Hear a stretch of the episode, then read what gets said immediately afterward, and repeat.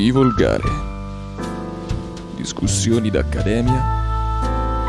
Linguaggio da bar.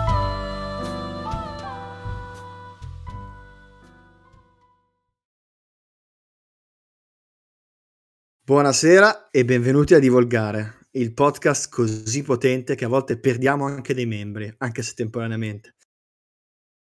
Nell'attesa di tornare a essere tre, eh, oggi con me c'è sempre il buon professor Lele, che per me resta sempre professor Lele. Buonasera a tutti. E ovviamente ci sono io, Giacomo. Eh, l'argomento di cui trattiamo oggi è un argomento per cui siamo biologicamente non i più indicati, effettivamente, ma che in mancanza di ospiti più esperti di noi, più adatti, cercheremo di non imbarazzarci troppo a trattare e sostanzialmente si tratta delle controverse affermazioni non recentissime ma ancora fresche della Franchi quando è stata sostanzialmente intervistata sulla, sullo suo stile di imprenditoria e ovviamente su cosa vuol dire essere donna imprenditrice in Italia e non solo. Perché abbiamo scelto questo tema? Nonostante siamo due maschi che effettivamente non possono immaginarsi davvero certe difficoltà, perché eh, il problema è certamente femminile, ma non solo. Non solo perché il modo in cui viene visto il lavoro eh, e, e la, il fatto di come possa essere penalizzante per le donne non è un problema che non riguarda gli uomini. E soprattutto, immag- se immaginiamo appunto um, aspirazioni familiari, chiamiamole appunto di, di standard eterosessuale, ma ovviamente vale per tutti, eh, è un tema di tutti i gruppi familiari questo perché vuol dire che un partner se di sesso femminile può incontrare difficoltà che l'altro effettivamente potrebbe non rendersi conto o sottovalutare.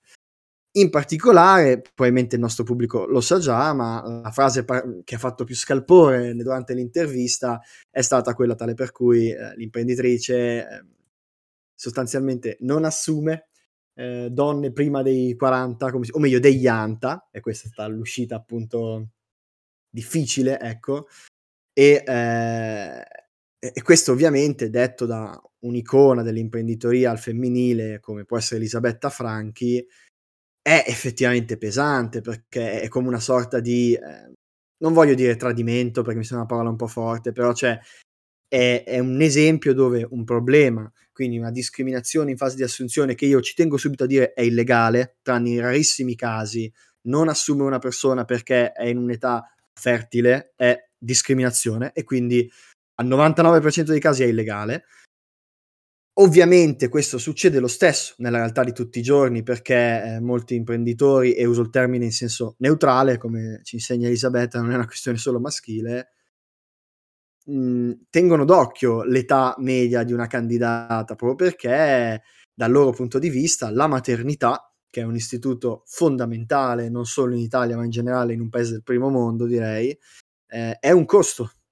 Ma bisogna chiarire subito una cosa su questo. È un costo la maternità non interamente sul datore di lavoro, per fortuna, perché d'altronde non dovrebbe essere così, infatti, diventa un costo soprattutto organizzativo, perché ovviamente la persona in maternità, eh, mettiamola così, si assenta da lavoro per un totale minimo di 5 mesi che possono essere organizzati a cavallo del parto, tutto dopo il parto, non vi sto ad annoiare con regole pratiche a meno che non vengano chieste in chat, eh, ma sono 5 mesi dove d'improvviso questa persona eh, appunto sparisce da lavoro, eh, giustamente non può essere licenziata perché è incinta e quindi questo può essere un problema soprattutto anche quando succede per modo di dire a catena, una lavoratrice va in maternità, il mese dopo l'altra va in maternità, il mese dopo ancora altre due vanno in maternità, può essere veramente un problema, sì. Eh, però ecco, la discussione, secondo me, il fulcro iniziale si basa tutto su questo, no? sul, co- sul, come sia un po' triste che uh, un'icona imprenditoriale che può essere tanto di esempio, come appunto Elisabetta Franchi, eh, abbia ammesso in quello che probabilmente era uno slip freudiano perché poi ha fornito dei dati in una risposta molto positivi sul fatto che ha una stragrande maggioranza di donne nella forza lavoro, la maggioranza delle quali, l'80% se ben ricordo la sua smentita, sotto i 40, quindi di fatto come smentendo la sua stessa frase, ma anche fosse una sorta di slip freudiano molto spiacevole perché dimostra che chiaramente a livello mentale c'è una discriminazione in fase di assunzione proprio da chi in realtà, perché lei è madre, lo ricordiamo, eh, dovrebbe effettivamente essere molto sensibile al tema, no? Quindi interrompo un attimo i miei sproloqui per sapere cosa ne pensa il mio illustre compare. O se um, vuole aggiungere qualche dettaglio che io per entusiasmo ho saltato. No, anzi, ehm, più che aggiungere vorrei chiederti, chi, chi paga mh, questo tipo, questo genere di welfare state? Quindi eh, la mutua, la maternità, la paga l'imprenditore oppure è tutta a carico dello Stato? Ah, la paga l'Inps, quindi si parla ovviamente di una spesa a carico dello Stato. Eh, ovviamente la maternità eh, ha diverse sfumature perché poi non bisogna confondere la maternità con il congedo parentale, che è un'altra cosa e sostanzialmente viene spesso chiamato congedo parentale, ma si intende quasi sempre il congedo parentale facoltativo, che è aggiuntivo rispetto alla maternità ed è molto meno pagato dallo Stato. Se non sbaglio al 30% della retribuzione, ma col Family Act si cercherà di spingere addirittura verso un 50%, che sarebbe un risultato incredibile tenendo conto che è tanto tempo, se non sbaglio, eh, prendete le mie parole con un pizzo di scetticismo perché io conosco il ramo della previdenza ma non sono un espertissimo.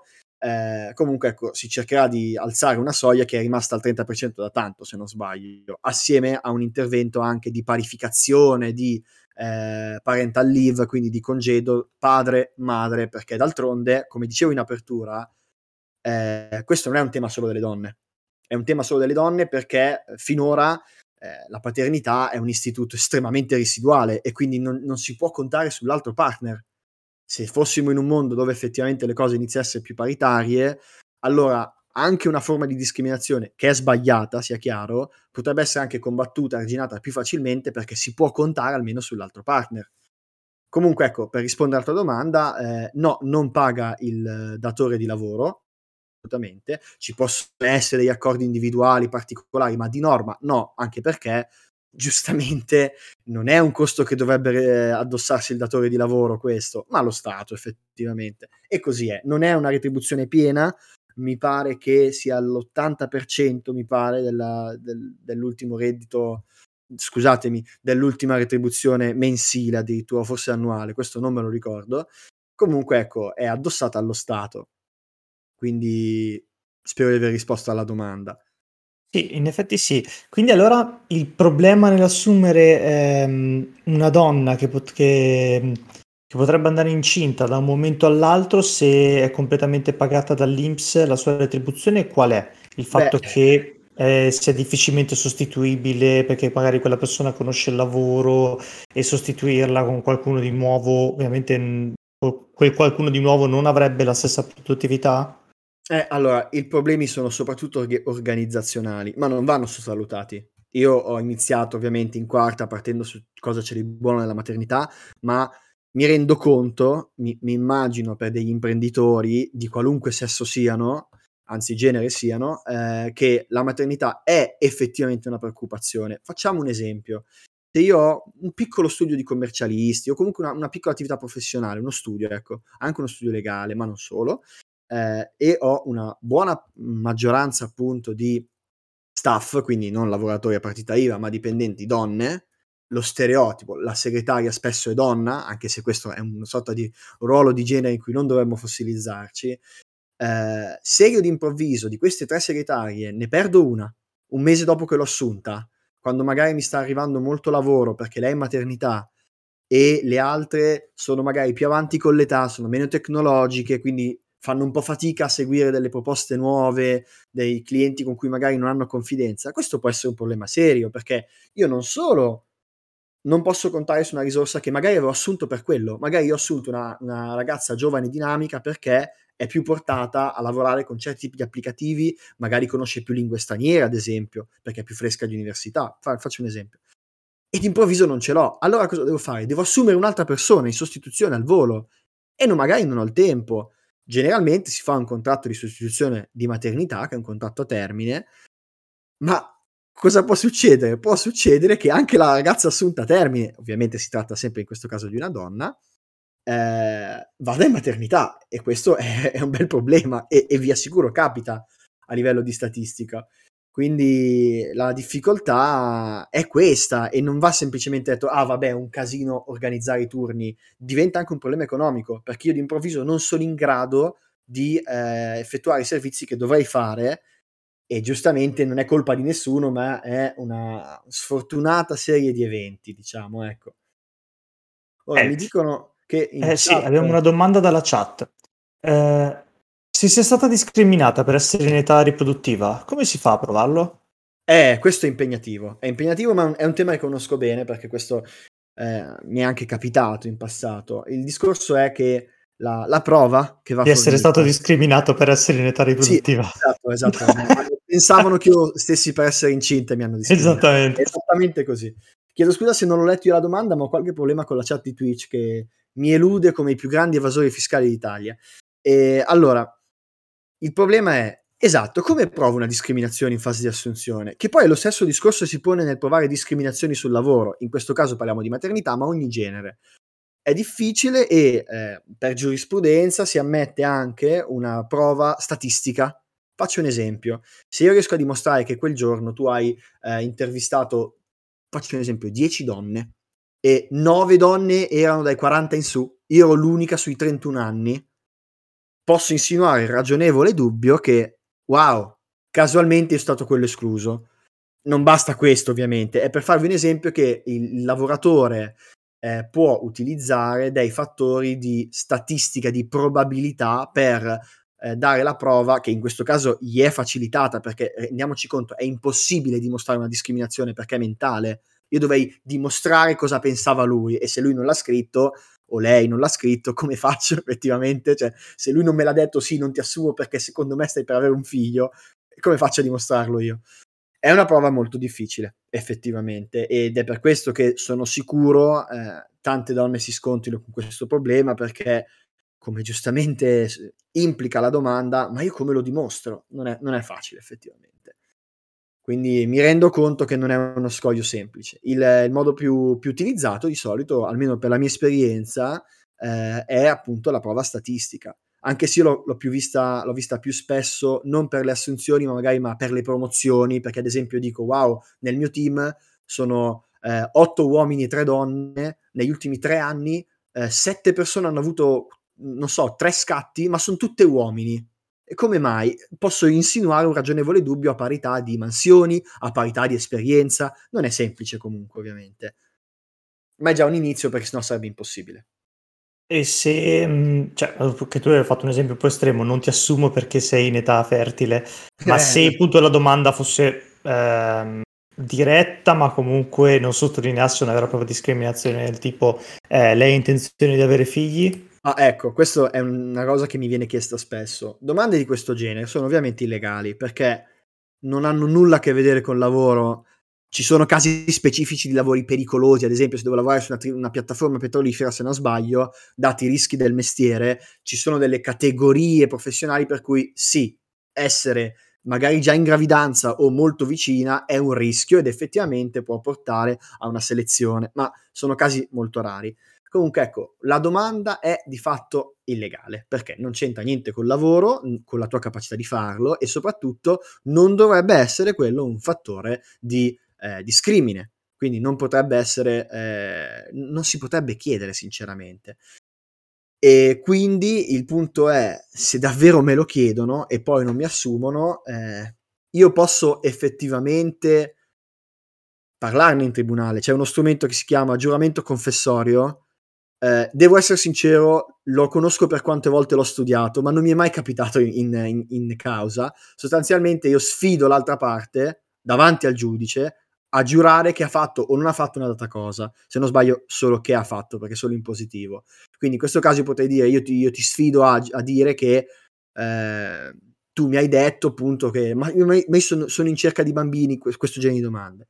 Se la parte si rifiuta di, di giurare, allora automaticamente è considerata soccombente su quella domanda, e quindi se la Eh. domanda è centrale, ripeto, vado per memoria perché l'istituto della, di questo genere di ehm, sfida, chiamiamola, eh, di confessione non mi è mai capitato di pratica, quindi devo dire non ho degli esempi da fare concreti. Però ecco, in questo caso è l'unico che mi viene in mente, il primo, perché non posso chiamare nessuno a testimoniare. Io, in quanto parte, non posso essere un test perché sono chiaramente interessato e lui certamente non lo ammetterà o lei. Certo. Quindi l'unica cosa che posso è sfidarlo. Magari se le cose si fanno molto difficili in tribunale, tale per cui anche se io non rischio di vincere facilmente, l'azienda rischia di fare brutta figura a livello mediatico, così facendo posso sfidarlo e eh, spingerlo a, a, venire a patti, dove dici va bene, non vuoi fare completamente la figura del, del, del misogino barra del, del, chiuso su queste cose, vieni a patti con me, io ti, se no ti, ti, sfido a fare una confessione, possiamo arrivare a una transazione magari, ma questo è un altro paio di maniche. Comunque sì, eh, spero sì. di aver quadrato anche questa. Vorrei vedere la chat, ma continua a eludermi, ahimè. Eh sì, tranquillo, tranquillo, riesco a vedere. In effetti eh, in chat stanno riportando casi, senza appunto citarli direttamente, riportando casi di persone che, di ragazze che hanno quanto pare ricevuto questa domanda. Sempre dalla chat arriva una domanda, eh, è illegale registrare il colloquio? Eh, allora, questa è una domanda che sfocia nella privacy, che è una materia di cui io mi occupo solo tangenzialmente. Allora, in realtà, se le parti sono consapevoli della registrazione e del trattamento dei dati che viene fatto della stessa, io penso che si possa fare. Questo perché molti colloqui avvengono anche a distanza, quindi potrebbero essere automaticamente registrati dall'applicativo utilizzato.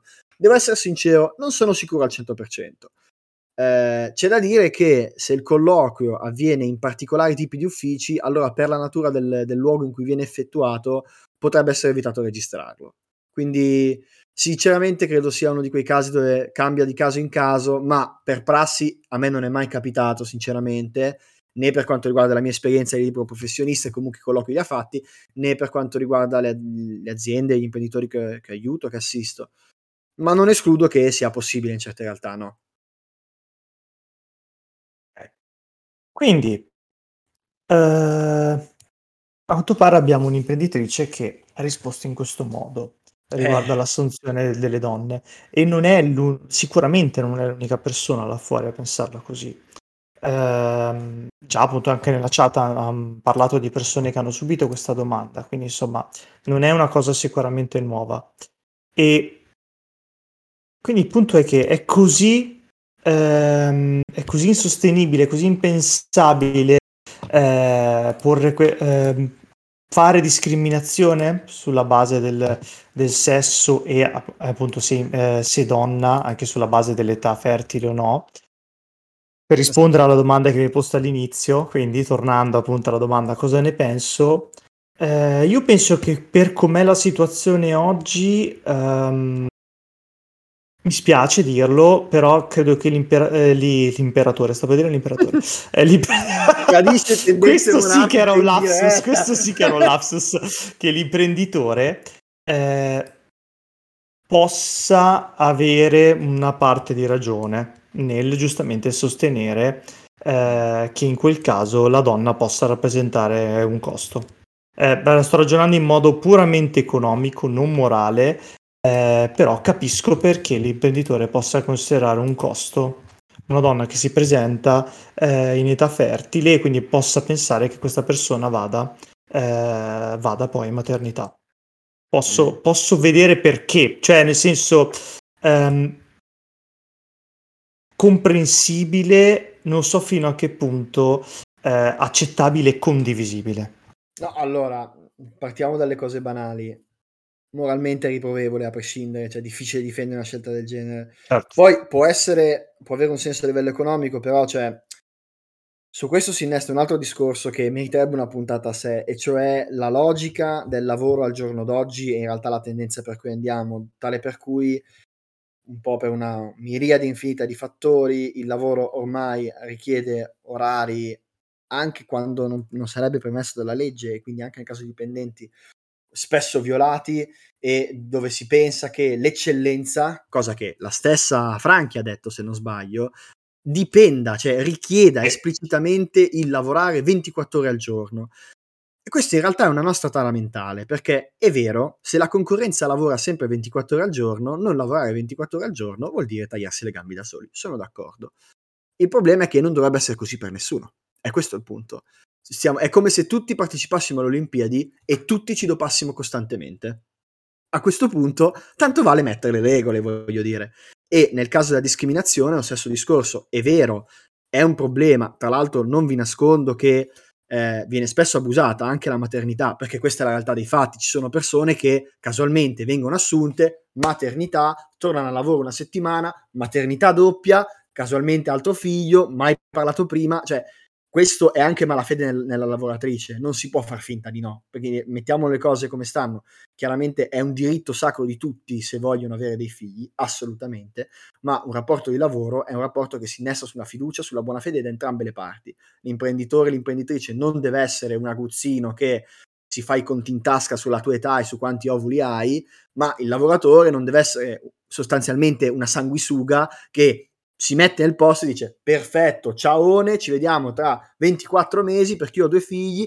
cioè, n- non è molto bella sta cosa e, e, ovviamente è un problema anche per il paese perché il pubblico soprattutto è attanagliato a problemi di questo tipo dove il lavoratore è intoccabile praticamente. Quindi sì, spero di aver centrato anche stavolta la questione perché quando vado per tangenti poi magari mi dilungo, ma il tema è eh, io non sono d'accordo per lo stesso motivo per cui non sono d'accordo col fatto che l'eccellenza è la quantità di lavoro. È vero, ci sono questi problemi, ci sono degli abusi che non dovrebbero succedere, esattamente come per la malattia, come per mille altri istituti protettivi, ma questo non vuol dire che allora la soluzione è giocare sporco anche dall'altro lato, perché il problema è che eh, a questo punto non si farà mai progressi, perché saremo sempre un paese di furbetti da entrambi i lati, ovviamente, e non si, non si potrà mai risolvere lo stallo, perché da, da un lato ci saranno sempre persone che non se lo meritano, che vengono penalizzate dal, dal, datore di lavoro infame e datori di lavoro emergenti, pieni di speranze, che potrebbero dare tanto lavoro al paese, che vengono penalizzati da una frotta sostanzialmente di eh, approfittatori, perché questo è quello che si diventa in questi casi. Quindi io, anche vedendo il calcolo economico, a prescindere non sono d'accordo, ma devo dire essendo giuslavorista, non posso che pronunciarmi contro una discriminazione del genere perché va contro tutti i dettami della mia materia. E su questo, ecco, visto che stiamo fatti, intasandovi le linee audio, spingo il pubblico a eh, discutere tanto perché è uno scontro di interessi veramente difficile da conciliare perché anche se io mi trovo in posizione meno tenera, meno neutrale di quella che può essere quella di Lele, eh, non è che non mi rendo conto delle necessità dell'impresa, anzi io ci lavoro con le imprese, quindi come dicevo prima è una sfida aperta dove in realtà credo che i passi avanti si facciano quando entrambi siamo in buona fede. Ho visto tante volte infatti esempi positivi dove la maternità viene assolutamente ben accolta dal datore di lavoro, anche se la realtà è piccola, perché c'è un rapporto di fiducia, di amicizia tra lui e la persona, tale per cui se anche questa ha un figlio solo un anno dopo l'assunzione, non è un problema, perché comunque c'è, c'è sempre stata la fiducia, non, non, è stata la furbata, chiamiamola, ecco. E questo fa tanto, ovviamente. Ma mi rendo conto che da uomo, cioè, io lo vedo sempre come spettatore, tranne quando si parla del fatto di, come padre, le difficoltà che la madre può affrontare in questi casi, che ci sono effettivamente.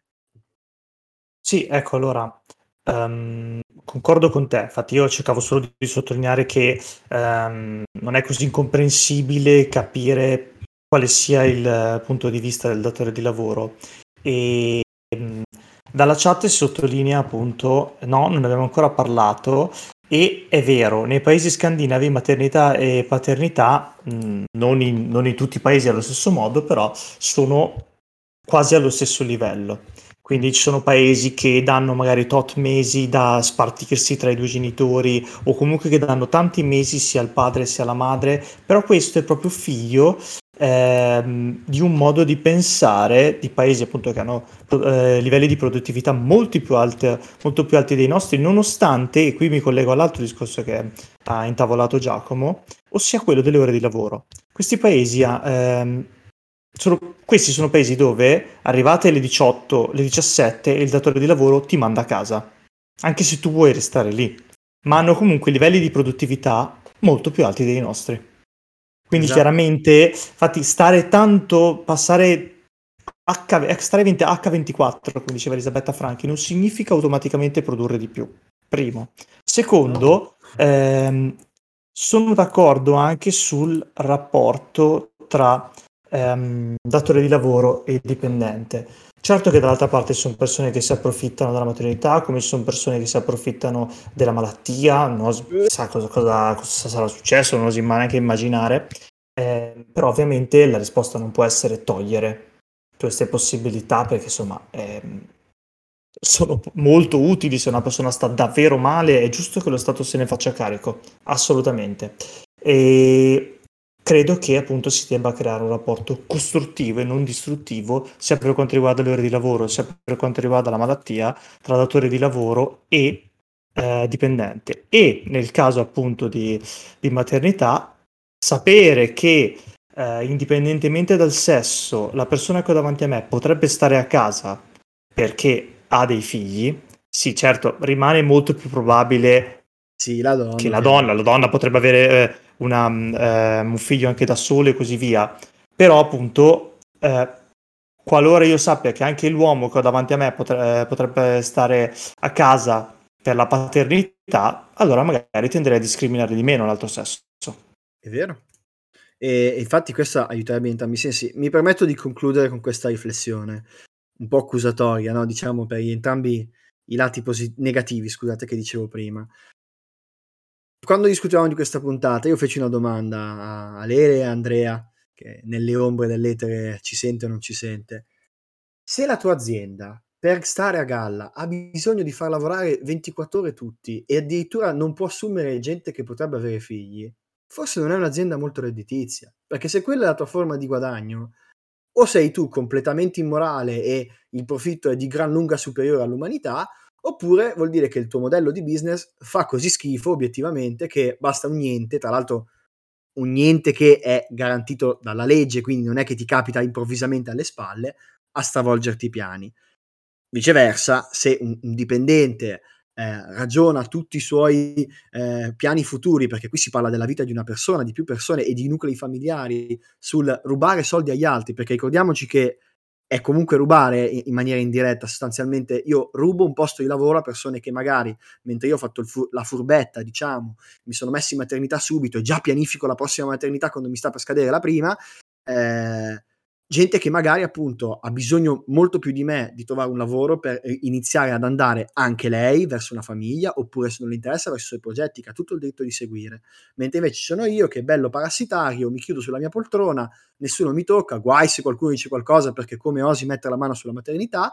E quindi c'è nessuno davvero mi auguro che se mai qualcuno sia trovato a fare queste riflessioni chiaramente non rendendosi conto di quanto sia negative possa rendersi, guardarsi un attimo allo specchio e dire no, cosa sto facendo? Veramente qualcosa non va. Se, se il, mio, il, mio, più grande investimento è truffare il prossimo o viceversa sfruttarlo in maniera vergognosa, allora sto sbagliando, sia come imprenditore, sia come lavoratore, ma non nel senso di subordinato di qualcun altro, ma come membro di una comunità, perché il lavoratore, ricordiamoci tutti, che è anche il membro di una comunità, non solo dei suoi colleghi, ma anche di tutti i cittadini lavoranti.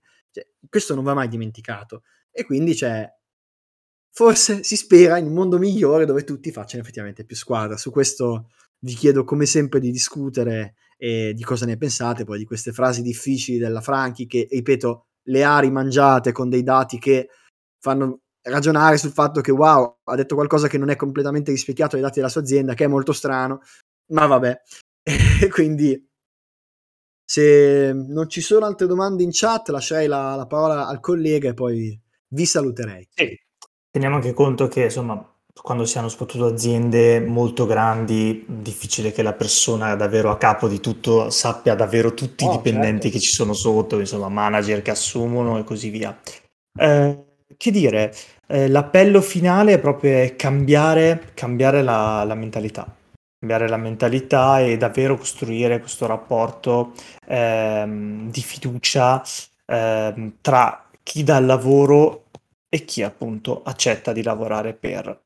Um, ora, questo non è facile ottenerlo, uh, l'ideale sarebbe appunto uh, in generale un, un, aumento di produttività del, del, paese, però per farlo serve proprio un'impostazione diversa, perché davvero uh, se i dipendenti riescono a produrre molto di più, e lo possono fare ad esempio se sono felici, se non vanno al lavoro piangendo e dire oh mio Dio se devo lavorare devo lavorare 18 ore al giorno e poi Senza dormirne 6 e ricominciare altre 18 ed è un modo per distruggere la persona davvero è 18 ore lì ma produce quanto ehm, produce zero pensateci eh, tutti voi avete fatto delle sessioni magari di lavoro o di studio provate a vedere non so magari perché è particolarmente produttivo la mattina eh, vedete quante pagine riuscite a fare la sera Eh, eh, ne sì. fate, se la mattina riuscivate a farne, ehm, non so, di 10 in 30 minuti, magari la sera ne fate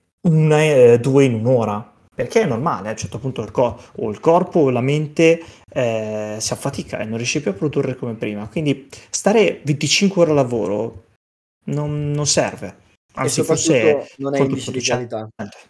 Esattamente, non è indice di qualità. Avere la possibilità di riposarsi, di capire, ehm, di passare del tempo per noi. Eh, non a caso, appunto, ora negli Stati Uniti tante persone dopo lockdown e così, eh, e dove hanno potuto fare eh, telelavoro, comunque smart working, eh, ora res- resosi conto del tempo maggiore che avevano da dedicare per le loro passioni, hobby e così via, eh, ora fanno fatica a tornare come prima, perché la vita adesso è cambiata. Cioè, si sono resi conto che non è male vivere. Insomma. La produttività non è che sia crollata a livello mondiale, effettivamente questo è un dato da, da tenere molto a mente, perché il Covid, una pandemia che ha paralizzato il globo, non ha paralizzato la produttività. E chiunque dica il contrario sa, farà meglio a fornire dei dati perché sarei molto chiuso di vederli. Quindi con queste riflessioni noi vi lasciamo sul solito appello, discutete, discutete, discutete e ne aggiungo uno per questa puntata. Quando vi arricchite, cercate di arricchire anche gli altri, da un lato e dall'altro, col vostro lavoro o col lavoro che date. E come sempre scriveteci a @divolgare su Twitter, eh, sono ben accetti tutti i generi di suggerimenti, soprattutto quelli denigratori delle materie umanistiche, perché ricordo che giurisprudenza non è materia umanistica, quindi posso salvarmi da questo. E ciò detto, do la buonanotte a tutti con il buon Lele e alla prossima. Ciao a tutti.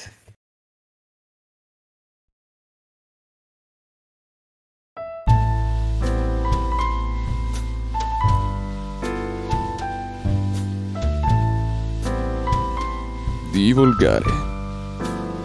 Discussioni d'accademia. Linguaggio da bar.